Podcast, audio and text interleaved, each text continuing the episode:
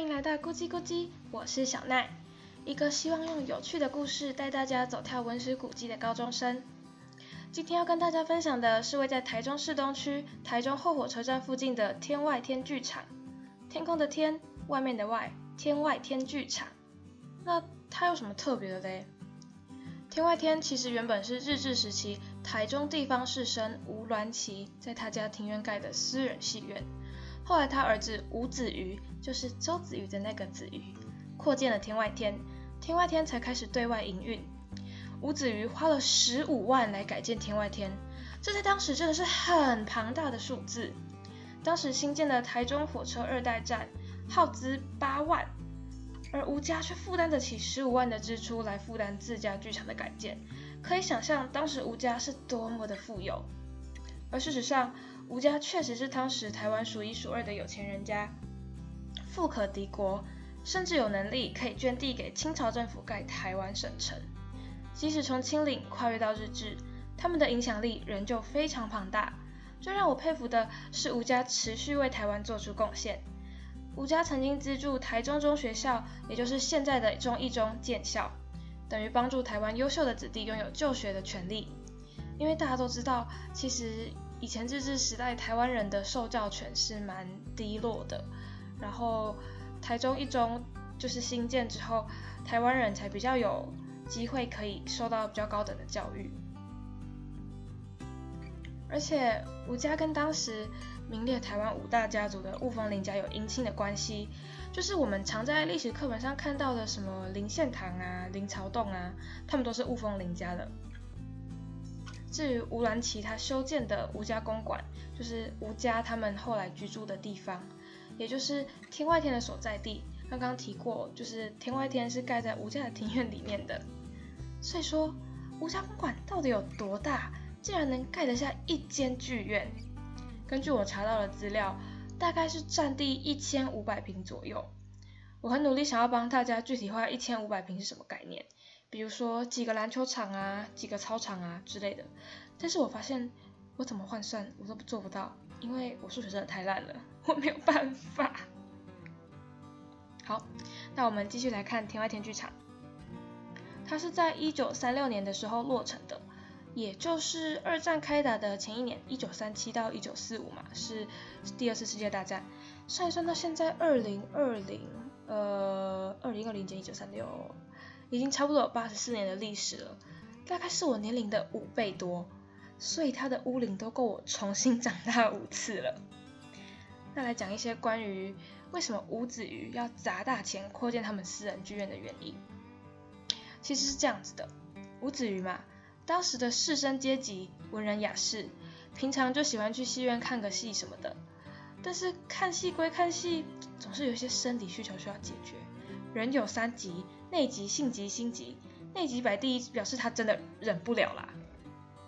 所以吴子瑜他就暂时离开座位去上个厕所，没想到回来之后，却发现他的位置被一个陌生男子给抢走了。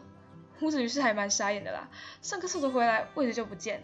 诶，但是会这样其实是因为他们那时候不是就是那个吴子瑜去看戏的乐乐剧场，它是木板凳那种椅子。就不是我们现在电影院看到那种一张一张有号码的椅子，它是木板凳的。反正吴子瑜想说要把位置要回来，但是他秉持着做人要有礼貌的精神，很有礼貌的跟陌生男子说：“嗨死啦，我头拄仔洗咧滚，就去食便所，所以才暂时离开我的位，可唔使麻烦你甲位先互我咧，这本来是我的位啦。”没想到陌生男子竟然跟他说：“哼！”拜托咧，莫讲生笑啊，好无？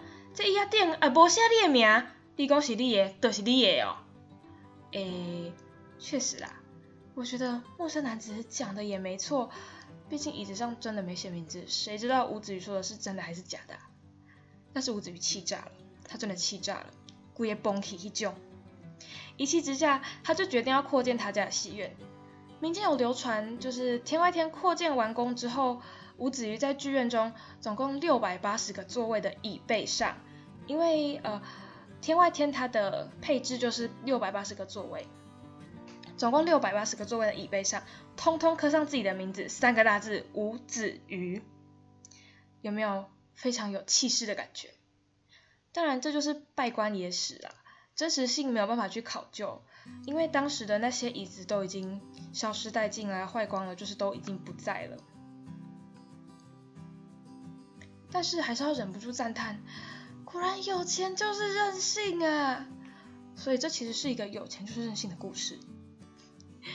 但是吴子瑜除了是一个有钱任性的富家子弟之外，我觉得他同时也是一个很有 guts 的台湾人。为什么说他很有 guts 呢？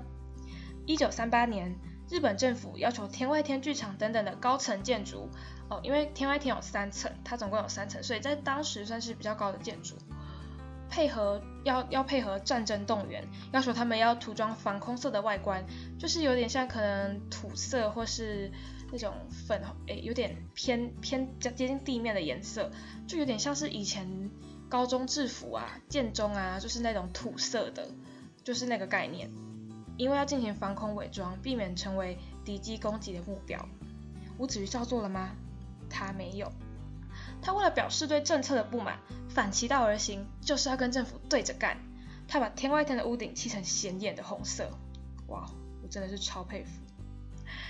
再加上当时的天外天，除了作为剧院的功能以外，同时也是日治时期台湾三大诗社立社的吟诗场所，所以我觉得天外天成为一个对政权展现叛逆的空间，它的价值就在这边，就是在这边的人们。用自己能做到的方式，以最优雅的姿态进行非武装抗日，来表达对政权的不满。说了这么多，天外天剧场到底是什么样子呢？它是一栋三层楼高的西式建筑，也是当时最华丽的民间经营欧式剧院。它最广为人知的就是它的放射状钢构行架圆顶设计。这个我没办法用讲的跟你们解释，因为我。其实不太了解，但是你们可以去 Google 天外天剧场的屋顶，就会看到那个照片。它的圆顶设计被公认为台湾第一，也是当时最大的。嗯，它的屋顶，它的屋顶同时也是整栋建筑保存的最完整的部分。就是现在比较破败之后，它的屋顶的那个架构还是保存的还不错，就是跟其他的部分相较起来。那天外天是由日本建筑师斋藤陈次郎设计的，建筑风格是现代折中主义。天外天它的三楼作为剧院使用，轮流上演电影、歌仔戏、京剧、新剧等等的戏剧类型。一二楼则设有食堂，就吃饭的地方、咖啡厅、跳舞场、茶店、酒厂等等的空间。哇，那其实。这是一个蛮综合型的娱乐场所，那不过跟现在好像也差不多吼。现在的电影院也是都开在百货公司里面啊，然后楼下就用卖衣服啊，有美食街，有饮料店，有餐厅、咖啡馆什么的都都有。所以说，天外天是走在时代的前端呐，在那个时候就已经有这么综合性的娱乐场所，就天外天。所以。当时天外天的华丽跟精致，让它曾经被称赞规模华丽，跟东京宝冢无二。东京宝冢就是现在东京有一个就是叫东京宝冢剧场，然后很有名的就是它的宝冢歌歌歌剧团歌歌舞团宝冢歌舞团，就就那个我我有点忘记名字。那是一个很华丽的地方啦。那其实天外天跟东京宝冢是在差不多的年代，因为。天外天刚刚说过，它是一九三六年嘛，我讲嘛，一九三六年落成的。然后东京宝冢是在一九三四年，但是天外天其实就是整修之后是一九三六，在它它更早之前，就是还作为私人戏院之用的时候是更早，大概一九一一到一九一九之间，我有点忘记年代，但就差不多那个时候。所以它是跟东京宝冢有。差不有就是跟东京宝冢同一个等级的华丽，可以想象那是什么样的光景。东京宝冢是在日本本地的剧场，那天外天是在台湾日本的殖民地的剧场，所以如果说可以做到跟它的华丽差不多的话，那真是很了不起的事情。它曾经有过这么一段傲人的时期，但是可惜现在的天外天已经是灰暗破败、不复往日荣光的样子。因为战争的关系，天外天剧场在一九四四年被迫停止营业。后来经过多次的转手，它也不断的变身成各种样貌，包括专门播放电影的国际大戏院。现在如果去看现在的天外天的话，它的外墙上面还是依然印有国际大戏院的 logo，它是还没有被消除掉的。然后后来也做也变身成太原制冰厂，甚至是钓虾场、鸽舍等等的用途。至于现今的业主，则是把它当做部分当做停车场经营，它是私人停车场这样。那现在的天外天，它的外观跟内部都是破败不堪。破败的原因主要是业主算是半刻意的不去修复啦，因为其实经过这么多年，它一直被转手买卖，历任的所有权人陆陆续续有拆除一些部分，然后可能是为了不想要它变成文史古迹，因为这样子会损害到所有权人的权益，所以他们就刻意的没有去修复一些细节，就让它就摆着这样。那听到这里，你可能会想说，这是古迹耶。政府为什么不去保护它？为什么不把它列入国定古迹也好，市定古迹也好，给它一个身份，让它免于被拆除的命运呢？其实，二零一四年开始就有文史团体提出文化资产审议的要求，台中市政府也曾经把它列为暂定古迹，但因为天外天的产权太过复杂，有多达四十到五十位的所有权人，所以造成各种纠纷跟争议。最主要的原因还是因为它保存的状况很不理想，包括前面提过的，现在是破破烂烂的状态，其实看起来不管外观内部都跟废墟没有两样。以前内部曾经精致而特殊的建筑设计也几乎通通毁坏，因为没有去特别的特意的保存它，所以也没有修复的状况下就变成这样，完全看不出它曾经是那么那么辉煌。人们在天外天谈笑风生、娱乐交际的荣景已经不复存在了。所以，因为建筑本体的保存状况不佳，它作为文化资产的价值有限，这也是它一直未能正式被登录，使它拥有文化资产身份的原因。今年四月，地主又再次进行拆除，文化部接到通知后，紧急申请了天外天暂定古迹的身份。可是，暂定古迹的身份有效期只有半年。所以，虽然目前地主暂时不能拆除天外天，那半年后呢？天外天的命运又会是怎么样的？我个人对于天外天未来的走向是保持着比较悲观的态度。我想，它应该是很难避免消失在这个世界上的命运，因为像前面提过的种种原因，我觉得虽然它依然有它珍贵的价值所在，但是。可能政府也没有真的没有那么多能力去处理每一件每一件文史古迹，经费不够嘛？对。但我希望能透过我的分享，让更多人开始关注这些台湾渐渐消失的历史建筑，这些属前属于以前的记忆。因为越多的关注，意味着这些建筑越有被保存下来的机会，他们会有更多的机会可以被可能被发现它的。旧建筑翻新，或者是重塑它的形象，以它以前的形象来作为商业的卖点，那它就有机会被保存下来。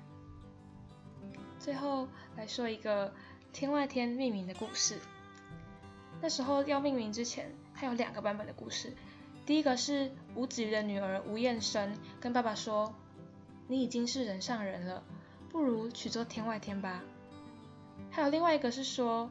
因为吴子瑜他本人比较天兵一点，所以就取做天外天。